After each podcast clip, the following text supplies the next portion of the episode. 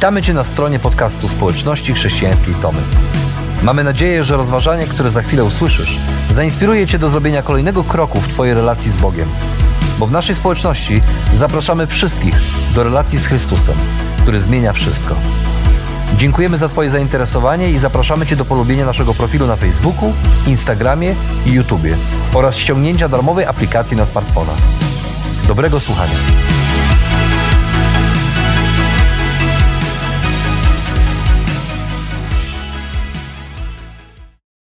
Żyjemy w świecie pełnym napięć i możemy to zaobserwować, kiedy rozglądamy się wokół siebie i widzimy e, toczącą się wojnę na Ukrainie.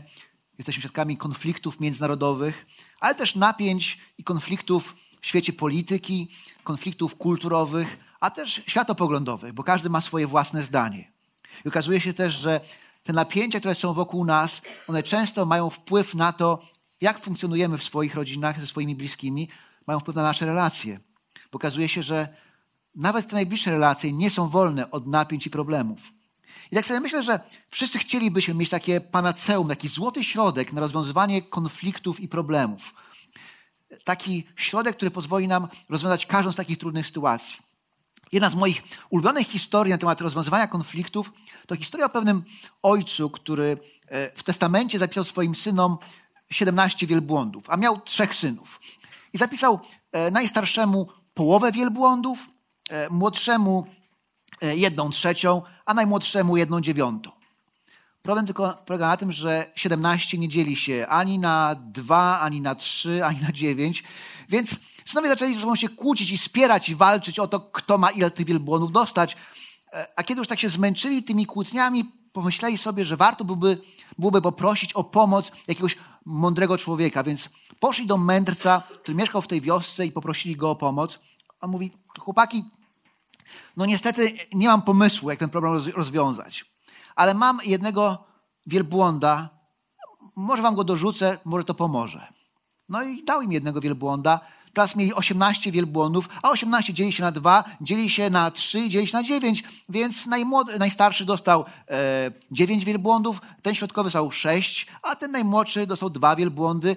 A kiedy się podzielili, okazało się, że został im jeszcze jeden dodatkowy wielbłąd którego zwrócili mędrcowi i wszyscy żyli długo i szczęśliwie.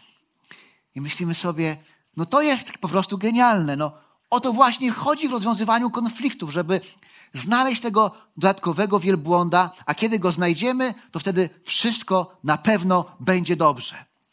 I być może tak jest w życiu, że rzeczywiście są takie sytuacje, które po prostu wymagają pomyślenia i znalezienia kreatywnego rozwiązania, aby, aby konflikt rozwiązać, aby znaleźć wyjście z trudnej sytuacji. Jednak kiedy myślimy o życiu w ogóle, to odkrywamy, że życie generalnie jest dużo bardziej skomplikowane i złożone. I czasem nie wystarczy tylko znaleźć dodatkowego wielbłąda, aby rozwiązać problem i znaleźć wyjście z konfliktu. Bo czasem te konflikty polegają na tym, że musimy się zmierzyć ze słabościami innych ludzi a czasami ze swoimi. I czasami musimy zmierzyć się z poczuciem krzywdy. To tak jak Magda, która zawsze ze smutkiem i z lękiem myśli o swoim ojcu. Bo odkąd pamięta, on zawsze jej mówił: Ty do niczego się nie nadajesz. Jesteś beznadziejna. Ty nic nie robisz dobrze. I chociaż jest dorosłą kobietą, a jej ojciec od kilku lat nie żyje, to ona ciągle słyszy w swojej głowie jego głos. I mało, że słyszy, to w jakimś momencie uwierzyła w ten głos. Uwierzyła w to, że jest beznadziejna, że do niczego się nie nadaje, że nic jej się w życiu nie uda i nic czego nie osiągnie. I najgorsze jest to, że to stało się, staje się faktem jej życia, że tego doświadcza. Kolejne porażki, które jej wcale nie dziwią, bo przecież jest beznadziejna i do niczego się nie nadaje. Życie byłoby łatwiejsze, gdyby nie jej ojciec. Albo Konrad, który siedzi właśnie w pubie i pije kolejną kolejkę, ponieważ e, dowiedział się, że jego żona go zdradza. Sięgnął po jej telefon, ponieważ chciał znaleźć numer do ich wspólnego znajomego, a zamiast tego znalazł całą serię SMS-ów, Okazywało się, że miała romans z kolegą z pracy. Wspólnie spotykali się po pracy, wyjeżdżali na wspólne wyjazdy. Nagle jego życie się zawaliło. Ta kobieta, która ślubowała, ślubowała mu wierność, aż ich śmierć rozłączy, nagle okazała się być niewierna. I myśli sobie, lepiej byłoby, gdyby, mnie nigdy nie spotkał, gdybyśmy się nie poznali. I w żadnej z tych historii nie chodzi o to, aby znaleźć dodatkowego wielbłąda. Ale trzeba się zmierzyć z poczuciem krzywdy i ze słabościami innych ludzi, ale też czasami ze swoimi. I być może, kiedy myślisz o swoim życiu, to też masz takie poczucie, że ty też masz takie historie. To nie jest historia o jakimś tam mężczyźnie czy jakiejś kobiecie, która miała złego ojca, ale to jest twoja własna historia o twoich własnych krzywdach, o tym, czego ty doświadczyłaś albo doświadczyłeś w swoim życiu. Zastanawiamy się wtedy, co robić w takich sytuacjach. I Jezus w jednej ze swoich mów, które znajdujemy w Ewangelii Mateusza, udziela nam kilku cennych porad. I ten tekst jest niesamowity, ponieważ to jest tekst, który wierzę, że gdybyśmy stosowali w naszym życiu, to nasze konflikty wyglądałyby inaczej. Nie zawsze łatwo by nam było z nich wyjść, ale na pewno inaczej byśmy przez nie przechodzili. A Jezus mówi tak: Jeśli twój brat zgrzeszy przeciwko tobie, idź i uświadom mu to osobistej rozmowie. Jeśli cię posłucha, pozyskałeś swojego brata. Jezus mówi, jeżeli ktoś przeciwko tobie zgrzeszy, inne teksty mówią, jeżeli po prostu ktoś, ktoś zgrzeszy, czyli widzi, że ktoś grzeszy, źle postępuje. A, a jeszcze inne tłumaczenia dodają przeciwko tobie, czyli tobie osobiście wyrządził krzywdę, to po prostu pójdź i porozmawiaj z tą osobą. I to jest proste, tak bardzo oczywiste, że wydaje się, że nie ma czego tutaj wyjaśnić, czego tłumaczyć, ale okazuje się, że te proste słowa Jezusa, pójdź i porozmawiaj, są tak bardzo trudne, kiedy myślimy o życiu. Ponieważ my często mamy swoje własne scenariusze na rozwiązywanie konfliktów i mówimy, e, Jezus mówi, pójdź, porozmawiaj, a mówimy, nie no, nie pójdę. Z nim mam rozmawiać? Z nią? To ona ma przyjść do mnie, aby, aby przeprosić. To ona mnie skrzywdziła, albo to on robił błaganu. Albo mówimy, no nie będę bardziej bujał łódką, ponieważ i tak jest sytuacja napięta i trudna. Albo ta osoba nie jest warta mojej rozmowy. Ale okazuje się, że kiedy decydujemy się nie rozmawiać, to te emocje narastają w nas. Problem się nie rozwiązuje. I w jakimś momencie one się gromadzą, gromadzą, aż w końcu wybuchają, czasami w bardzo nieadekwatnej sytuacji. A co gorsze, ta osoba, która grzeszy, albo która mnie skrzywdziła, nawet nie ma szansy, aby zmienić swoje nastawienie, swoje postępowanie, ponieważ może o tym nie wiedzieć, że źle zrobiła. A może wie, że źle zrobiła, ale nie wie, jak bardzo mnie skrzywdziła. A może wie, jak bardzo mnie skrzywdziła, ale i tak potrzebuje kogoś, kto przyjdzie i w imieniu Boga powie: Ale ty nie możesz tak postępować. Tak się nie robi. Więc Jezus mówi: Pójdź i porozmawiaj w osobistej rozmowie z tym, który cię krzywdzi, albo tym, którym grzeszy. Ale my często mamy inny scenariusz i niektórzy faktycznie idą i rozmawiają, ale nie z tą osobą, ale ze swoimi znajomymi, aby opowiedzieć o swoich problemach, o swoim bólu, o swoich doświadczeniach. I tym sposobem wszyscy dookoła wiedzą o problemie, ale nie ten, którego ten problem dotyczy. I ten człowiek nawet nie może się ustosunkować, nie może wyjaśnić, nie może się bronić, ponieważ wszyscy wiedzą, tylko nie on. A co jeśli to, co ta osoba mówi, to nieprawda? Albo półprawda? Albo to jest wyraz jej osobistej perspektywy i spojrzenia na, na problem, który być może ma jakąś inną stronę. To trochę jak w historii o pewnej kobiecie, która przyszła do księdza, aby się spowiadać i mówi, że ma problem z plotkowaniem, ale tak naprawdę nie uważa, że to byłby poważny grzech. Ksiądz powiedział, wiesz, to w takim razie wróć do domu, weź poduszkę, wejdź na dach domu i rozpój tą poduszkę i rozsup pierze dookoła. Weszła na dach domu, rozsypała, wróciła mi. Proszę księdza, zadanie wykonane. A on mówi w takim razie, wróć i pozbieraj te wszystkie pierze, które się rozsypało. Po jakimś czasie kobieta przychodzi i mówi, nie dało się. A mądry stary ksiądz mówi, i tak właśnie działa plotka. To, co się rozsypie, nie da się pozbierać. A Jezus mówi, idź i porozmawiaj sam, osobiście, w osobistej rozmowie, ale my mamy czasami inny scenariusz i dzięki technologii nie musimy iść i rozmawiać, ale możemy napisać SMS-a, albo możemy napisać na Facebooku, albo możemy się kłócić na Facebooku. I są ludzie, którzy kochają kłótnie przez SMS-y, albo właśnie na Facebooku, albo używając innych messengerów, bo mamy dzisiaj środków komunikacji całkiem dużo. I okazuje się, że te kłótnie są szczególnie niebezpieczne, ponieważ nie wiem, czy zauważyliście, że my stajemy się odważniejsi, kiedy możemy ukryć się za ekranem telefonu albo komputera. Ale już stajemy się mniej odważni, kiedy musimy porozmawiać z kimś twarzą w twarz. Wtedy stajemy się bardziej powściągliwi. I zawsze tak jest, że kiedy ktoś próbuje wciągnąć albo mnie, albo kogoś z moich bliskich w taką internetową dyskusję, albo dyskusję przez SMS-y, to ja zawsze uparcie proszę o osobistą rozmowę. I dzieją się dwie rzeczy. Albo tej rozmowy nie dochodzi, bo ktoś mówi, nie, wiesz, to nie ma sprawy, nie, to nie rozmawiajmy, nie, to tak, tak. Albo dzieje się inna rzecz, do rozmowy faktycznie dochodzi. I okazuje się, że ona odbywa się w dużo bardziej cywilizowany sposób. Choć to trudne, Jezus mówi, kiedy ktoś grzeszy przeciwko Tobie, kiedy ktoś Cię skrzywdzi, to pójdź i porozmawiaj z nim osobiście. A więc, kiedy wsłuchujemy się w ten tekst, odkrywamy, że kiedy ktoś Cię skrzywdził, porozmawiaj z nim osobiście, aby mógł to usłyszeć i się zmienić. Czasem jednak jest tak, że przychodzimy do kogoś i rzeczywiście rozmawiamy osobiście i mówimy o tych trudnych rzeczach, które się wydarzyły, nazywamy je po imieniu, dajemy okazję do, do zmiany, ale, ale ten człowiek wcale się nie chce zmienić. Okazuje się, że nie chce usłyszeć. I co wtedy? Jezus mówi: Jeśli jednak nie posłucha, udaj się do niego ponownie. Tym razem z jeszcze jedną lub dwiema osobami, aby każda sprawa opierała się na zeznaniach dwóch lub trzech świadków.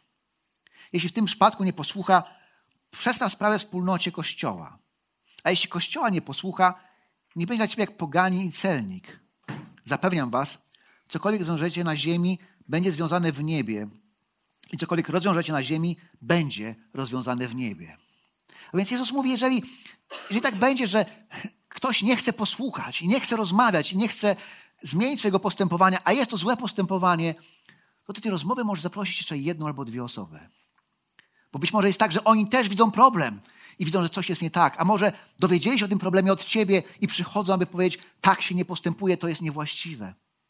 A może jest też tak, że te dwie, ta jedna czy dwie osoby będą tymi, którzy pomogą wam nawzajem się usłyszeć. Bo czasem tak jest, że kiedy zaczynamy rozmawiać, to okazuje się, że ten problem ma wiele stron. I są takie sytuacje, kiedy sami nie dajemy rady i potrzebujemy obecności innych, pomocy innych ludzi, którzy właśnie pomogą nam się usłyszeć. I tu moglibyśmy opowiadać mnóstwo historii o rodzinach, które kiedyś były skłócone, a zaczęły ze sobą rozmawiać, o małżeństwach, które były na granicy rozpadu, a podjęli decyzję, aby być razem, o przyjaciołach, którzy przez lata nie rozmawiali ze sobą, ale teraz znowu są przyjaciółmi. Bo chociaż w jakimś momencie sami nie dawali rady, to zaprosili do tej rozmowy innych. I ci inni pomogli im się usłyszeć i pomogli znaleźć wyjście z sytuacji. Ale czasem jednak jest też tak, że mimo najlepszych chęci ktoś nie chce się zmienić. Jeśli to dzieje się w kościele, i jeśli ta sytuacja dotyczy poważnych zachowań czy grzechów, które mają poważne konsekwencje, to mamy jeszcze jeden krok, który możemy zrobić. Poprosić o pomoc wspólnotę Kościoła. Naszych współbraci, innych ludzi wierzących. I okazuje się, że to jest ostatni głos. Jeśli ten człowiek nie posłucha się wspólnoty Kościoła, to Jezus mówi, niech będzie dla was jak poganin celnik. To znaczy, że staje, znajduje się poza wspólnotą. A potem dodaje, że cokolwiek zwiążecie na ziemi, będzie związane w niebie i cokolwiek rozwiążecie na ziemi, będzie rozwiązane w niebie. To znaczy, że te decyzje, które podejmuje Kościół wobec tego, który nie chce się zmienić, te decyzje tu na ziemi mają swoje odzwierciedlenie w niebie. A później Jezus dodaje: Zapewniam też Was, jeśli by dwaj spośród Was na ziemi uzgodnili coś, o co chcieliby prosić mojego Ojca w niebie, On spełni ich prośbę bo gdzie dwaj lub trzej gromadzą się w moje imię, tam jestem pośród nich. Ten tekst nie mówi o tym, że kiedy nas jest mało na nabożeństwie, to gdzie dwaj albo trzej, tam jestem pośród nich, mówi Jezus, że jestem razem z wami. To nie, to nie jest ten tekst, to nie jest ten kontekst, ale on mówi o tym, że kiedy wspólnota Kościoła podejmuje tę decyzję i modli się o kogoś, to staje się, przestaje być jej częścią. I mówią, Boże, z modlitwą oddajemy Ci go w Twoje ręce. To Jezus jest pośród nich, też jako sędzia. I On też razem z nimi podejmuje tę właśnie trudną decyzję. I w Starym Testamencie, kiedy ktoś dokonał zbrodni, przestępstwa, które było karane śmiercią, to żeby skazać kogoś na śmierć, potrzeba było dwóch lub trzech świadków, aby wykluczyć kogoś ze wspólnoty żywych. Tutaj Jezus nawiązuje do tej tradycji starotestamentowej i mówi, kiedy wykluczamy kogoś ze wspólnoty Kościoła, potrzeba dwóch lub trzech świadków. W Starym Testamencie tych dwóch lub trzech to byli pierwsi, którzy brali kamień i rzucali kamieniem w tego, który był oskarżony. Jezus tutaj mówi, ci, tych dwóch lub trzech, mają być pierwsi, którzy będą się modlić. I nie tylko modlić o to, aby Bóg wziął to osobę w swoją ręce i zrobił z nią, co chce, ale też wierzę, że modli o pamiętanie. Bo chociaż ten tekst brzmi surowo, to nie możemy zapominać o jego kontekście, że ten Jezus, który mówi, że ten, który grzeszy i nie chce się pamiętać, niech będzie dla was jak pogań i celnik, ten sam Jezus nazywany jest przyjacielem grzeszników i celników, bo taki właśnie był. I tuż przed tym tekstem jest historia o zgubionej owcy, którą pasterz idzie i szuka. Jednej ze stu. Ponieważ Bóg chce szukać i zbawić to, co zginęło. Taki jest właśnie Bóg. I celem tego wszystkiego nie jest ukaranie kogoś, jest odegranie się czy zemsta, ale celem tego wszystkiego jest pomoc komuś do powrotu, do relacji z Bogiem i z ludźmi. To taki sygnał, nie możesz tak żyć, ale my jesteśmy gotowi zrobić wszystko, aby Ci pomóc wrócić na właściwą drogę. A więc, kiedy wsłuchuję się w ten tekst, odkrywam, że kiedy ktoś Cię skrzywdził i nie chce słuchać ani się zmienić, zaproś do konfrontacji innych. Stawiajcie granice, ale też módlcie się o zmianę, bo chcemy, aby ktoś się mógł zmienić.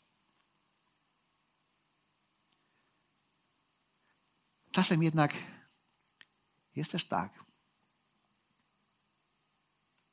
że rozmawiamy raz, drugi, trzeci.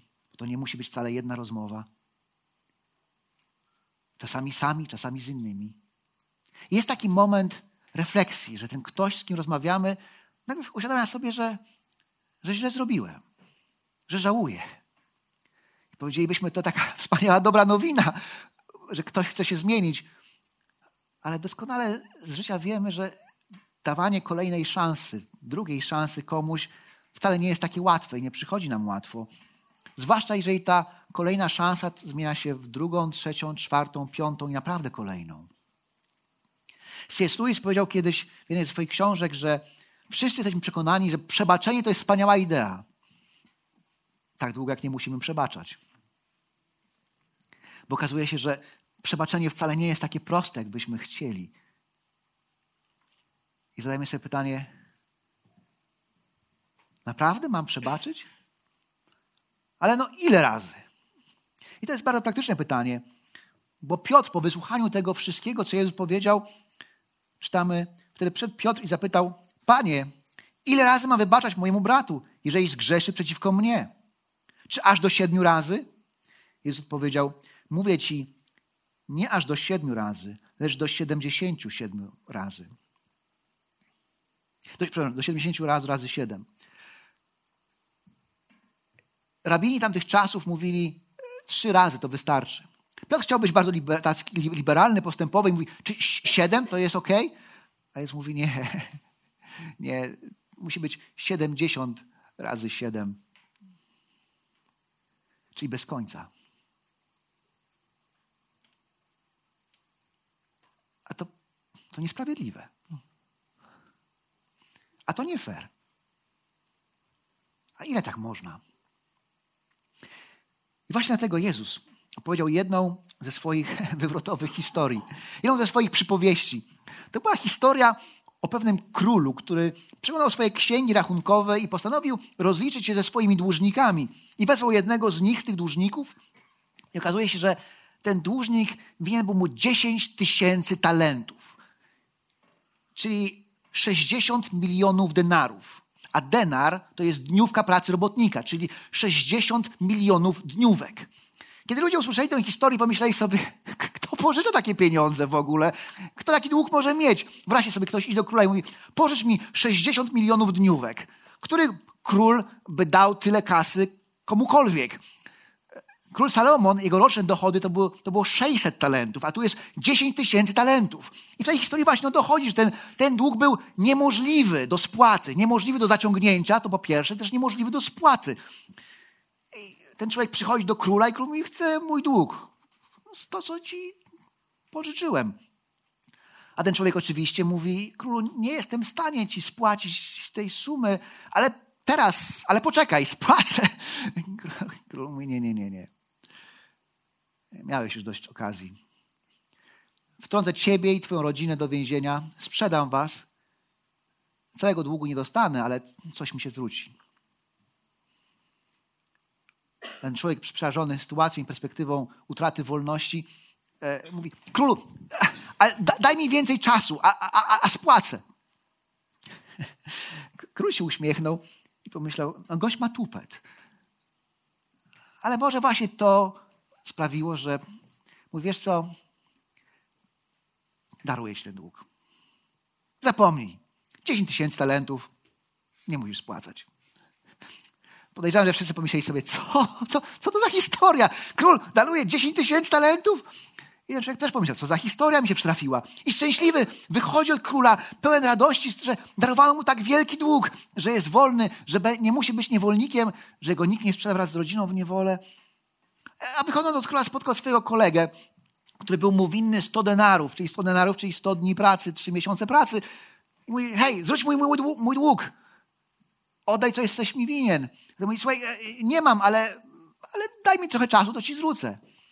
Ale mówi, nie. Złapał go za gardło, wtrącił do więzienia. Tylko miał pecha, bo zobaczyli to inni ludzie, którzy byli świadkami tej całej sytuacji i pomyśleli sobie, nie, to, to jest nie fair. Tak nie może być. To, to, to, tak się nie robi. To po prostu nieładnie. Tak postąpił z tym człowiekiem. Więc poszli do króla i powiedzieli, królu, ten człowiek, któremu darowałeś dług, on właśnie wrzucił swojego dłużnika do więzienia. Król, kiedy to usłyszał, rozgniewał się i myśli sobie, 10 tysięcy mu darowałem, a ten za 100 denarów. przyszedł, wezwał swego sługę, aby ten do niego przyszedł, a kiedy się zjawił, mówi, sprzedam ciebie i całą twoją rodzinę. Staniecie wtrąceni do więzienia, aż spłacisz cały dług. Czyli znaczy się, e, nigdy z niego nie wyjdziesz. A potem Jezus powiedział, podobnie mój Ojciec w niebie uczyni z wami, jeśli któryś z was z całego serca nie wybaczy swemu bratu.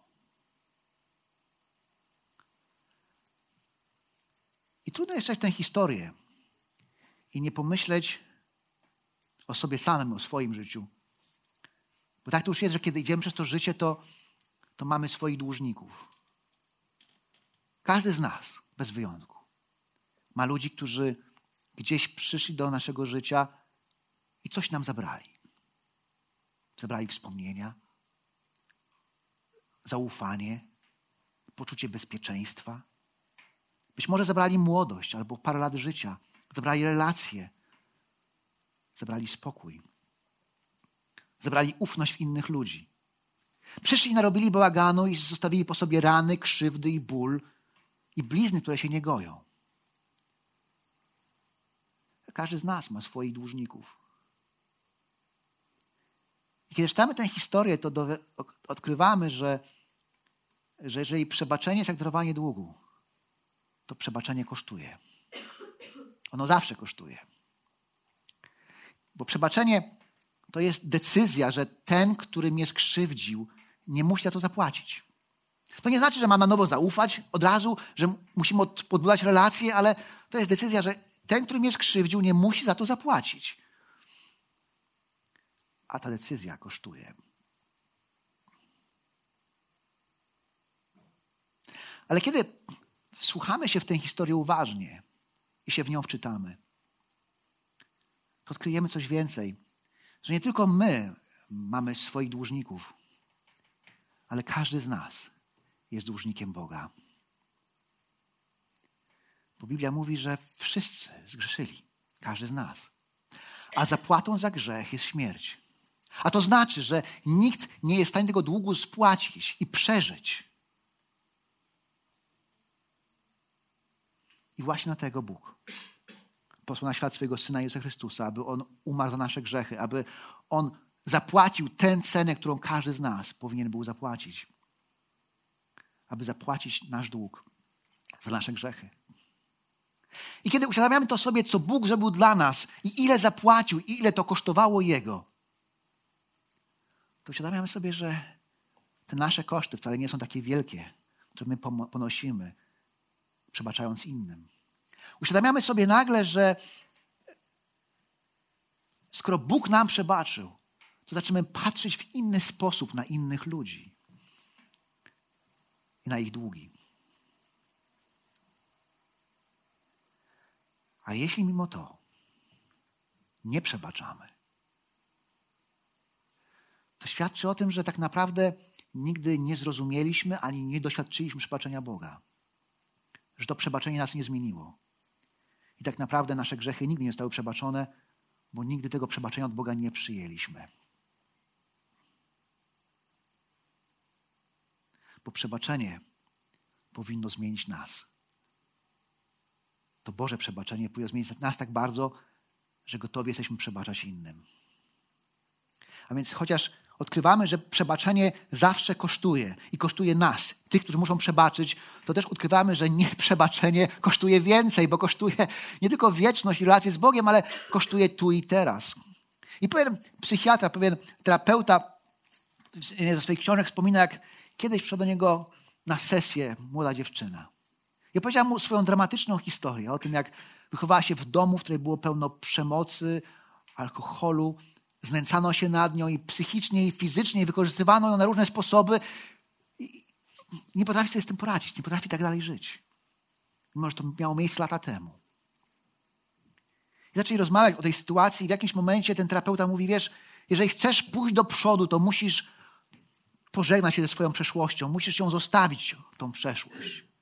I to prawda, już nie możesz nic zrobić, bo nie możesz porozmawiać z tymi, którzy się skrzywdzili, ale możesz podjąć decyzję. Nawet jeżeli nie jesteś gotowa wybaczyć tu i teraz, to podjąć decyzję, aby tych ludzi i te sytuacje oddać w ręce Boga. Bo On jest sędzią i On zrobi z nimi to, co sprawiedliwe. I pyta się, czy jesteś gotowa, by się o to pomodlić? Ona mówi, no możemy spróbować. Więc pochylili głowy, zaczęli się modlić. On się modlił o to, aby Bóg dał jej siłę, zostawić swoją przeszłość w jego rękach. I nagle w trakcie tej modlitwy ta kobieta zaczęła krzyczeć: Nie mogę, nie mogę!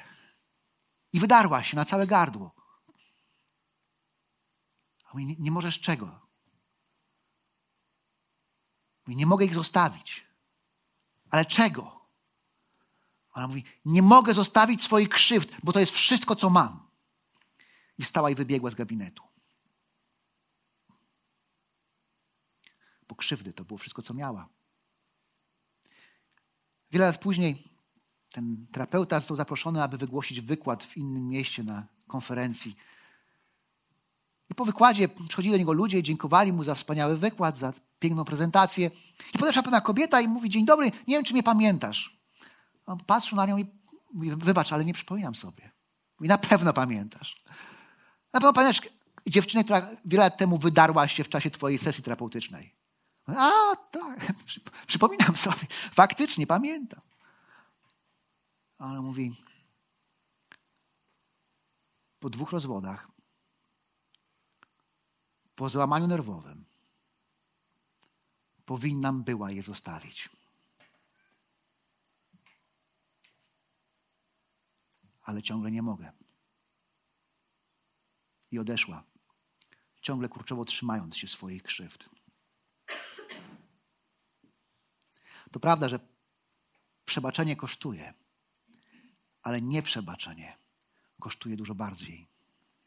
A więc, jeśli ktoś cię skrzywdził, to wybaczaj. Bez względu na koszty. Tak jak Bóg wybacza Tobie. I tu odkrywamy, że konfrontowanie trudnych ludzi to nie jest prosta sprawa. To wymaga czegoś więcej często niż tylko znalezienia dodatkowego wielbłąda i znalezienia twórczego wyjścia z sytuacji. Czasem dodatkowy wielbłąd pomaga, ale często to za mało. Bo często musimy zmierzyć się ze słabościami innych, a czasami też i swoimi własnymi. I musimy rozmawiać. Musimy konfrontować, stawiać granice. Ale jest też taki moment, kiedy musimy po prostu podjąć decyzję o wybaczeniu. Bo celem tego wszystkiego, co robimy, nie jest chęć odwetu, ale chęć przywrócenia tego, kto źle robi, do relacji z Bogiem i z innymi ludźmi. A więc, konfrontując zło w życiu innych, zrób co możesz, aby pomóc im odwrócić się od zła i doświadczyć wybaczenia od Boga i ludzi. To coś więcej niż znalezienie dodatkowego wielbłąda.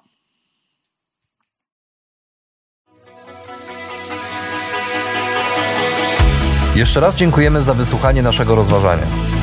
Jeżeli mieszkasz w okolicach Tomaszowa Mazowieckiego lub Łodzi, zapraszamy Cię do odwiedzenia nas na niedzielnym nabożeństwie.